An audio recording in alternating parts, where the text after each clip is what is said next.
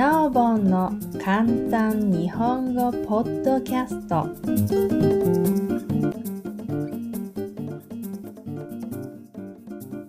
ハングリーであれ愚か者であれ。スティーブ・ジョブズ。その7 1ヶ月くらいは呆然としていました。私にバトンを託した先輩の起業家たちを失望させてしまったと落ち込みました。デビッド・パッカードやボブ・ノイスに会い、台無しにしてしまったことを詫びました。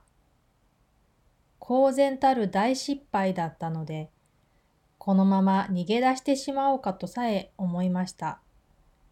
しかし、ゆっくりと何か希望が湧いてきたのです。自分が打ち込んできたことがやはり大好きだったのです。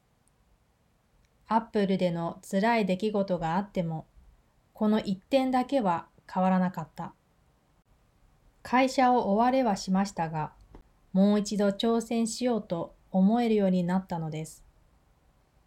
その時は気づきませんでしたが、アップルから追い出されたことは人生で最も幸運な出来事だったのです。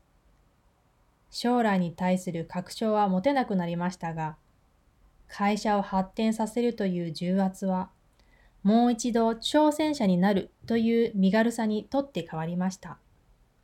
アップルを離れたことで、私は人生で最も創造的な時期を迎えることができたのです。